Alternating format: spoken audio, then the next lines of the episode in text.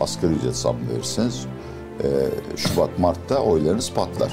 Ama bunu Mayıs, Haziran'a kadar sürdüremezsiniz. Yani 10 milyar dolar civarında Rusya bir kıyak yapabilir bize.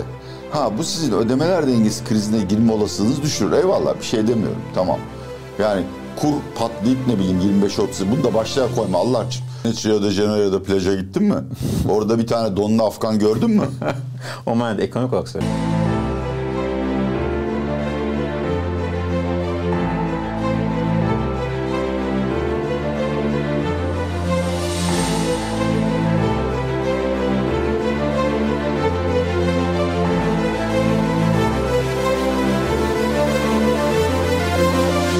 Atiye Bey merhaba, hoş geldiniz. Hoş bulduk Semih. Yeniden şehre inmek, yeniden insanlarla bir arada olmak çok güzel bir şey. Nadiren yaşadığım bir zevk. Ne hissediyorsunuz? Valla heyecanlıyım. Biraz korkuyorum. İlk defa 6-7 kişinin olduğu bir kapalı bir mekandayım. Tıs ara sıra. Umarım izleyicilerimiz anlayış gösterirler. Merak etme. Size anlayışları çok e, sonsuz. Size evet ben de yorumlardan okuyorum. Ben de benim için ne diliyorlarsa ben de onlar onlar için aynı şeyleri diliyorum. Okuyor musunuz yorumlarınızı? Valla bir yere kadar okuyorum ondan sonra şişeler açılıyor, şırıngalar çıkıyor. Orada durduruyor doktor. Biz yine de herkesten yorum ve beğenilerini talep Tabii, ederim. Çok teşekkür ederim. Yok yani biz onlar sayesinde varız. Her türlü yorum başımızın üstünde ve okuduğum kadarı da çok keyifli. Evet. Aleyhimde olsun, lehimde ve ikimizin de aleyhimde. Siz o konuda e, eleştiri ve farklı fikire çok e, hoşgörü yaklaşan bir Türkiye Cumhuriyeti vatandaşısınız. Burada e, naçizane bu işi yapan benden genç meslektaşlarıma ötekilerine haddim olmaz. Kabuğun kalın değilse yapma bu işi yani. Herkes her şeyi söyleme hakkına sahiptir. Evet. Şimdi Atiye Bey bu haftaki bölümde e, konumuz şu. Biliyorsunuz yarın Cumhurbaşkanı Erdoğan e, çok önemli bir açıklamada bulunacak. AK Parti tarafından sözcüsü Ömer Çelik yaptı. Dedi ki çarşamba günü Cumhurbaşkanı Erdoğan, Recep Tayyip Erdoğan hak ve özgürlüklerle ilgili açıklama yapacak. Cumhurbaşkanımızın açıklama hak ve özgürlük mücadelemizin tarihine atılmış çok güçlü bir imza olacaktı. Hepimiz bekliyoruz. Umarız yarından itibaren daha özgür ve e, hak e, mücadelesinde e, bir adım atmış, mesafe kat etmiş bir Türkiye bu. İnancınız var mı? Ee, yok. insanların da pek ciddiye alacağını zannetmiyorum. Yapmaz demiyorum yanlış anlama. Şimdi biz ekonomistler e, olaylara kredibilite açısından bakıyoruz. Yani bir noktadan sonra sözlerin önemi kalmıyor. Hani ben bir sinyal verdim ve bu sinyalin e, halk tarafından kabul edilmesi ve ona göre davranılması için ne yapmak ne yapmam gerekir? İşte buna Fed'in yol göstermesi diyoruz. Forward guidance. Bu siyasette de hemen hemen aynı. Fahrettin Altun'la Sayın Süleyman Soylu'yu görevlerden alırım. Çünkü Türkiye'de birisi e, basın özgürlüğü konusunda, ikincisi her türlü özgürlük konusunda maşallah çok kötü bir itibara sahip. Tabii şunu da söylemek istiyorum. AKP seçmeni eminim böyle düşünmüyorlar ama zaten hak ve özgürlükler paketini de onun için çıkartmıyorsunuz yani. Kararsız seçmeni veyahut da karşı kampa geçmiş seçmeni geri almak için. Onları ikna etmek için de bu tür mesajları muhakkak e, önden yüklemeli hareketlerle, e, aksiyonlarla desteklenmesi lazım. E, açıkçası bir şey, bir şey beklemiyorum yani. Ha şu hep söyleniyor. Yani e, AKP'nin kendi içinde de mesajların çok katılaştığı, e, biraz daha yumuşama gerektiği e, konusunda sanırım bir tartışma var. Ama tabii ki böyle olmasını isteriz. Yani bu bir seçim meselesi değil. Türkiye'nin iyiliği açısından ve Sayın Erdoğan'a şükran dolu olurum. Ama şöyle bir sorunla karşı karşıyasın. Yani sen ekonomiyi batırmışsın. E, eldeki seçmeni korumaya çalışıyorsun. Karşı tarafı kazanma şansı kalmamış. Bunun için sürekli kutuplaştırıcı ve düşmanlaştırıcı politika izleyeceğim. Ve bunu yaparken de karşı tarafın e, aynı şekilde karşılık vermesi için onları susturma yoluna gideceksin. Şimdi bu politikayı değiştiremezsin artık. Keşke değiştirsen ama değiştirsen oy kaybedersin. Ki meclise, yani gel, mesela, e, meclise gelmekte olan e, sosyal medya yasası da biliyorsunuz tam olarak o. Yani tabii hani işte bir yandan lahana turşusu bir yandan da katı bir perhizde kuru ekmek olmuyor yani. Esas konumuza göre haftada bu hafta size vereceğimiz zor görev şu. Ee, Ömer Çelik dedi ki belki haftaya bugünlerde Cumhurbaşkanı Recep Tayyip Erdoğan çarşamba günü haftaya çarşamba önümüzdeki çarşamba günü ekonomiye ilgili çok önemli bir paket çıkacak. Bu, bu bizim e, tüm hayatımızı, tüm gidişatımızı değiştirecek dedi. Ve hepimiz ekran başına oturduk, siz de oturdunuz. Siz oturmadınız. Siz Erdoğan yanı başındasınız. Ve e, ne açıklarsa sizce, ekonomide böyle bir paket açıklansa gidişatı tersine çeviriyor. Ama madde madde sokacağım. Size ucu açık Tamam. soru diye. İlki gündemdeki bir konu. BOTAŞ. E, 2024'de e, Rusya'dan e, iki- Rusya yapacağı BOTAŞ'ın iki ödemeyi 2024'de ertelenmesi talebinde bulundu. Mesela bu adım, bu gerçekleşirse denge gerçek e, değişir mi? Ya çok fazla değişmez. Bunun için de tabii Türkiye'nin enerji ithalatının yapısına ve nereden geldiğine bakmak lazım. Bize gelen doğalgazın sadece yüzde kırkı e, şeyden geliyor, Rusya'dan geliyor. Bir yüzde on, on beş ya da yirmi Azerbaycan'dan, İran'dan, Katar'dan ve şeyle karşılıyoruz. Geri- Doğalgazı konuşuyorum. Evet, tabii. Geri kalanını da spottan e, LNG alarak karşılıyoruz. Şimdi Gazprom'dan ne alıyorsa Aliyev'den de alırsa manzara biraz daha değişir. Ama yine de paçalı çok fazla değiştirmez. Sebebi de şu. Biz zaten yani bütün bu Avrupa enerji krizi, Ukrayna savaşı çıkmadan normal doğalgaz ihtiyacımızın bir bölümünü LNG ile karşılıyorduk. LNG yok ki. Daha doğrusu LNG var da onu taşıyacak tanker yok. Hepsini Avrupa kapattı. Dolayısıyla en fazla bunların getirebileceğim e, kışın doğalgaz ve şey elektrik ve doğalgaz fiyatlarında daha fazla artış olmamasını sağlamaktır. Ama ben bunun bir seçmen minnettarlığı getireceğini zannetmiyorum. Aksine daha yazın yapılan zamların Kasım faturasına yansımasını görmedik. O zaman feryadı göreceğiz. O faturayı düşürebilecek bir indirimi ben yani şey yok hani dünya fiyat konjonktüründe böyle bir şey yok. Bütün size bütün doğalgazın bedava verilmesi lazım. Bu da mümkün değil dediğim gibi. E, peki e, o zaman buradan şu başka bir şey geçiyoruz. Biliyorsun- Ha şunu pardon tabii, şu buyurun. bu konu tartışılırken bir hata yapılıyor. Birincisi seçime kadar kur istikrarını sağlamak. Ha şimdi Rusya size yani seçime kadar biz 9-8 ay var. Ee, takriben işte ben hesapladım yani 10 milyar dolar civarında Rusya bir kıyak yapabilir bize. Ha bu sizin ödemeler dengesi krizine girme olasılığınızı düşürür. Eyvallah bir şey demiyorum tamam. Yani kur patlayıp ne bileyim 25-30 bunu da başlığa koyma Allah için. Allah rızası Söz yalvarıyorum koymayacağız. ya. Söz. Tamam. Ben hani şöyle örnek olarak bir şey söylüyorum anında manşet oluyor. Ama bunu yapanı da biliyorum ben onun ismini vermeyeceğim. Şimdi ha yani kurun seçimlerden önce ne bileyim doların 25 liraya gitmesini falan engellersiniz ama bu da size oy getirmez. Yani bu hani eğer siz kur vasıtasıyla oy kazanmak istiyorsanız dolar TL'yi ne bileyim %20 değer kaybettireceksiniz. Yani TL'ye değer kazandıracaksınız.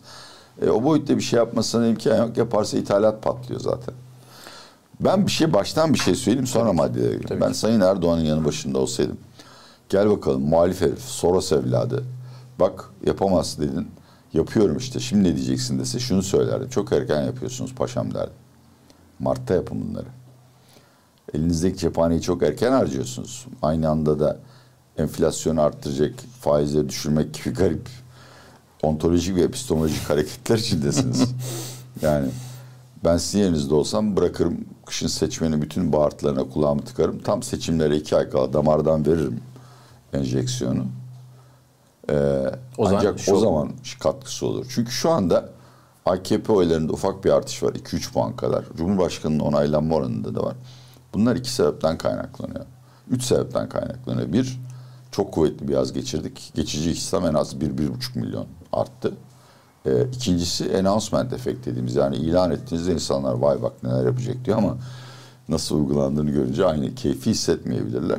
Üçüncüsü de tabii yani bir takım icraatlar hakikaten şey mesela öğrenci kredilerinde faizin şey yapılması falan. Ama yani sürekli enflasyonla mücadele ettiniz. Belki de kur kontrolünü yitirebileceğiniz bir 9 ay önümüzde olduğu göz önüne alınırsa bunları şu anda yapmanın faydası yok. Seçmen iki ayda unutur bir. İkincisi yaptığınız her şey enflasyona daha fazla katkıda bulunacağı için zaten zaman içinde eritir onu enflasyon. Ve siz Mayıs Haziran'da sandığa gittiğinizde geriye bir şey kalmaz. Bu genel prensibi anlatayım şimdi sorulara cevap vereyim. Burada e, şöyle bir şey sorayım o zaman. Dediniz ki yazı yaz çok kuvvetli geçti. Geçmişe dönerim. Bir yani bir geçmiş derken bir ay öncesine, iki ay öncesine dönerim. E, Erdal Sayram da Kasım'da seçim yapmadığına pişman olabilir Erdoğan dedi. Sizce bugün Erdoğan e, 4-5 ay öncesine döndüğünde keşke ben bu Temmuz yaz zaten kuvvetli geçti. Bu Temmuz'da da maaş zammına, teşviklerin hepsini keşke yazın yapsaydım da yaz çıkışında erken seçime gitseydim diyor mudur acaba? Belki diyordur ama niye böyle yapmadığını Anlıyorum. İki nedeni var. Biri yanlış. Nedense birileri Sayın Erdoğan'a enfl enflasyonun Şubat'ta 20'ye düşeceğini söylüyor. Yani ben hani Erdoğan danışmanı olsam ince o kişiyle baş başa ben bir beyzbol sopası ve o kişi baş başa oturur sohbet ederdim. Çünkü kusura bakmayın yani ben muhalif de olsam yalana hiç katlanamam. İki, Ukrayna Savaşı'nın nereye gideceği hiç belli değildi. Ha o konuda da bana sorsaydı aman bekleyin şu işin sonucunu görelim. Bakın nitekim şu anda dengeler değişiyor. O konuyu başka bir programda tartışırız. Rusya'nın belki bize vaat ettiklerini e, karşılayabilecek mali gücü kalmayacak. İki, dengeler öyle bir değişecek ki biz şu anda Rusya-Ukrayna arasındaki denge politikasının aslında çok Rusya ile elinde göründüğü bir ortama girebileceğiz. Çok uzattım özür dilerim. Yok estağfurullah. Yani e, sonuç olarak danışmanısınız. Ha. Keşke gitseydik der miydiniz demez misiniz? Demezdim yok kesinlikle. O büyük belirsizliği göz önüne almayan nükleer savaş konulan bir konuşulan bir ortamdan bahsediyoruz. Peki dediğiniz yine e, iki ay bir ay iki ay önce yaparım ben tüm cephaneyi harcarım seçimden ancak o kadar dayanı dediniz. Ama görüyoruz ki işte torba yasa da gündemde biliyorsunuz işte KYK'dan EYTG, işte elektrik su borçlarının silinmesine kadar birçok teşvik gündemde. Ve bunlar asgari ücrete zam, memur maaşına zam hepsi olacak. Ve bunların hepsi için de yılbaşı söyleniyor. Normal Tamam. tabii ki. O zaman acaba Türkiye belki e, tarihini çok az gördüğü şekilde kış aylarında bir seçime gidebilir mi? Sonuçta sizin bu yaptığınız hesabı onlar da yapıyordu. Tüm teşvikye yılbaşından itibaren e, devreye sokacaklar. Acaba beklenenden erken kış ayı veya kış sonlarında bir seçim olabilir Şimdi mi? tabii ben Sayın Erdoğan ve e, müttefik Sayın Bahçeli'nin kafasından ne geçtiğini söyleyemem. Bir de dediğim gibi yani ben başkaları hakkında yorum yaparken o kişinin kendisi veyahut da kendisine destek veren çevrelerin menfaatini maksimize edici şekilde davrandığını varsaymak zorundayım. Ya bu adam iyice delirdi artık ya da bu çılgın hepimizi yakacak diye bir davranışla şeye gidemezsiniz, analize gidemezsiniz. Ee, dolayısıyla ben e, Ocak-Şubat aylarında çok riskli olduğu düşüncesindeyim. Ee, Mayıs-Haziran doğrudur. Çünkü çok ciddi bir mevsimsellik var ve kış aylarında bu yani şöyle söyleyeyim şimdi kuzey akım gitti. Yani geriye Rusya'nın Avrupa'ya gaz sevk ettiği bir tek Türk akım kaldı. Orada da artık bakım ve onarım yasak. İnsanın aklına çok kötü şeyler geliyor. Allah göstermesin orada da bir gaz akıntısı olsa siz Rusya ne söz verirse versin e, Türkiye'ye ve Balkanlara Macaristan'a kadar gaz gitmez. Bunu Rusya yapar denemiyorum. Belki de Ukrayna yapar. Belki de Kuzey Kore yapar. Kış o anlamda çok riskli. Gıda fiyatlarında çok büyük riskler var. Ben tarım uzmanı değilim ama et ve sütte artık yani artık Türkiye'de kalmadığı, e, çiftçiler iflas ettiği, Hayır. bütün, bütün bunların ağırlığı ve kışın getirdiği doğal ısıtma, barınma, gıda giderlerindeki artış ocağı Şubat'a binecek. O yüzden ben olsam yapmazdım ya. Benim Mayıs-Haziran seçimleri konusunda bir şeyim yok, itirazım yok. Bence doğru karar budur. Sadece oraya giderken her zaman hükümetin elindeki cephane kısıtlıdır. Yani kaynaklar hep kısıtlıdır. O kaynakları çok daha dikkatli ve e, tam böyle artık düşmanın gözünün akını gördüğümde kullanırdım. Şimdi değil. O zaman belki de yani yılbaşına bir zam yapıp maaş zammı belki çeyrek sonu tekrar yapacak. Ama işte o zaman aynı etkiyi yaratmıyor. Sebebi de şu. Yani Sayın Alaaddin Aktaş gündem oldu ve haklı olarak oldu. Çok güzel işte baz etkilerini hesaplamış. Şimdi o hesaba hiçbir itirazım yok. Çeşitli varsayımlar üzerinden yapılmış. Ee, evet ama kendisinin de söylediği gibi geçmişe dönelik dönük enflasyonun düşmesi hayat pahalılığının Yeah. düşme, azalması anlamına gelmiyor. Siz yıl başında yüzde yüz veyahut yüzde elli zam yaptınız. Bunun bir enflasyonist etkisi olacak. Bir kere daha Mart'ta Nisan'a zam yaparsanız hiper enflasyona gireriz. Yani yüzde yüz, yüzde yüz elliye gitmeye başlar. Şöyle bir şey oluyor. Yani siz bu e, artık dolu kovanın üstüne suyu akıttıkça taşmaya ve etrafı da ıslatmaya, etraftaki su seviyesini yükseltmeye başlıyor. Türkiye ekonomisinin şu andaki durumu o. Bak işte biraz önce e, Eylül dış ticaret ticaret. rakamı. Yine 10 milyar dolar dış ticaret açığı vermişiz. Sebebi de şu. E, ekonomi dediğim gibi halka refah dağıtmaya yetmeyebilir. Çünkü yapı bozuldu artık ama büyüyebileceği hızda büyüyor. Ve Türkiye ekonomisi hızlı büyüdüğünde daima cari açık, dış ticaret açığı üretir. Şimdi siz daha da hızlı büyütmeye çalışıyorsunuz. Yani bütün bunların anlamı bu. Halka para dağıtıyorsunuz, halk da harcayacak. Başka çaresi Zaten harcaması için de Evet ama yani kardeşim sen Ocak ayında e, günde 2 kilo fasulye alırken 5 kilo fasulye aldın. Sen yaparsın, ben yaparım. Bütün Türkiye yapamaz çünkü o kadar fasulye yok. Fasulye yılda bir kere haset ediliyor. Bu hemen hemen her şey için geçerli. ÖTV indirdin, 100 bin yeni arabaya talep geldi. 100 bin yeni araba yok Türkiye'de. Fiyatları e ne olacak? İkinci el fiyatları 5 milyon liraya çıkacak. Dolayısıyla bunları iki defa yapamaz. Yaparsınız zararı olur. O yüzden de ha şu yapılabilir. Yani yılbaşında bütün yakınmalara kulak kapatıp yüzde yirmi asgari ücret. Mayıs'ta bir yüzde elli daha. Belki o yere. Ama işaret de o yönde değil. İşaret. İşaretler o yönde değil. Ben dediğim gibi yani tabii ki devlet erkanı kadar bilmem imkan yok. en azından epistemolojik olarak. Ama çok büyük bir yanlış yapıldığı düşüncesinde. Benim bakış açımdan. Ee, artık sonuna yaklaşıyoruz. Brezilya'daki seçimi takip edebildiniz mi? Uzaktan tabii ki çok detaylarını bilmiyorum. Evet ben de uzaktan takip ettim ama Wall Street Journal'e şöyle bir haber düştü. Biliyorsunuz mevcut e, iktidar e, beklenen yüksek oy aldı ve seçim ikinci tura kaldı. Wall Street Journal haberine göre diyor ki bunun sebebi seçim öncesi Taşya'da özellikle dağıttığı 400 bin topu ve sosyal yardım. Aa, Büyük sosyal yardımla. Ee, insan aklına tabii Türkiye geliyor. Zaten biliyorsunuz Türkiye Brezilya birçok açıdan da esasında örtüşür. Ee, yok ya. Sen hiç Rio de Janeiro'da plaja gittin mi? Orada bir tane donlu Afgan gördün mü? o manada ekonomik olarak söylemiştim. Hayır, ekonomik olarak. Siz gittiniz mi? wow. Yok ama hayallerimde hep o var. Başka bir şey gelmiyor aklıma. Ee, birlikte gideriz belki. İnşallah. Bir, bir bölüm orada çekerim. Ee, bir Biraz daha bulursak- trafik üretebilseniz orada çekiliyor Rio de Janeiro. Neyse. Peki e, böyle bir şey Cumhurbaşkanı Erdoğan yapsa ki yap, yani elinden ne geliyorsa yapacağını biliyoruz Ha. seçim kazanmak için. E, sizce etki eder mi? Tabu dağıtımı veya sosyal Yani yardıma? Çok ilginç. Dün yine bir birkaç yabancı ziyaretçiyle fikir alışverişi yaptık. O da aynı şeyi söyledi. Önce Macaristan'da anketlerin tersine Urban, Or, Evet, Orban'ın Orban. kazanmasını söyledi. Burada da Bolsonaro'nun beklenenden daha fazla oy almasını söyledi. İki durumda birbirinden çok farklı. Orban yani Macar seçimleri tam Ukrayna Savaşı'nın patladığı döneme geldi. Ve o zaman da halk denenmemiş ve yine çoklu yapıya sahip bir muhalefet yerine bilinen ve Rusya'ya çok yakın olduğu, çok iyi bilinen bir lideri tercih etti diye düşünüyorum.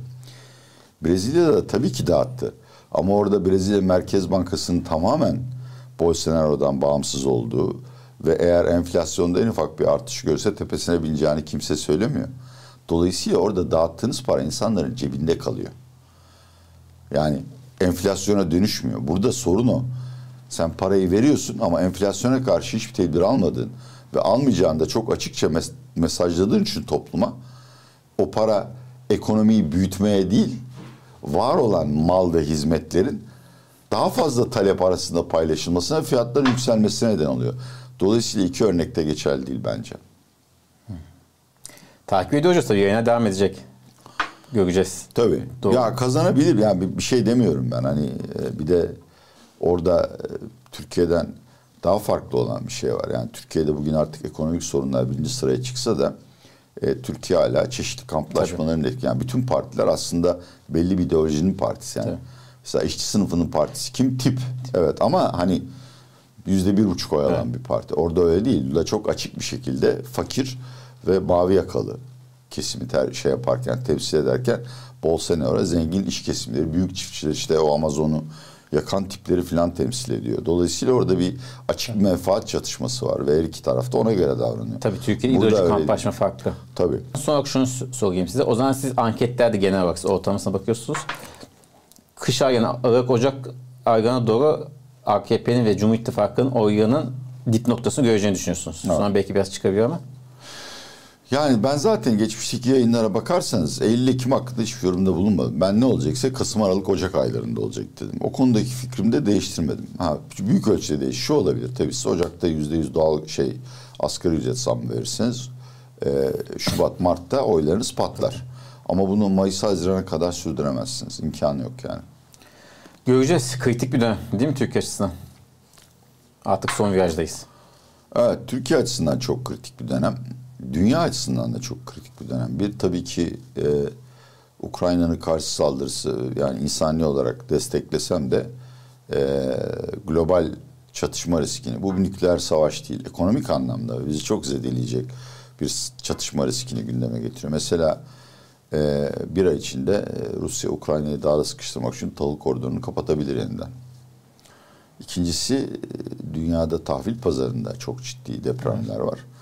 Ha bana ne diyebilir izleyicilerimiz? E, yani şimdi Rusya'dan gelecek parayı falan konuşuyoruz da seçime kadar 50 milyar dolar dış borcun vadesi geliyor. Buna herhalde bir 6-7 milyar dolar da hazinenin var 60 milyar dolara yakın.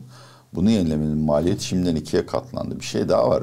Dışarıda deprem, dışarıda bu tahvil ve genelde kredi pazarı dediğimiz alanda deprem devam ederse yani siyasi risklerden uzak olarak e, global bankalar Türkiye gibi çok düşük kredi puanı olan, notu olan ülkelere hiç kredi vermek isteyebilirler. Bu durumda Türkiye'nin en itibarlı bankası maliyeti ödemeye hazır olsa da karşısında alacağı yok param yok. Yani ben bilançomu kapattım bu sene olabilir. Dolayısıyla kış aylarında hakikaten bir kısmını bir kısmını değil kimi kandırıyorum.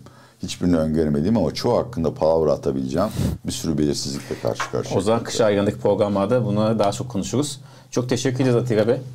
Bu hafta da program tamamladık. Haftaya kadar kendinize çok iyi bakın.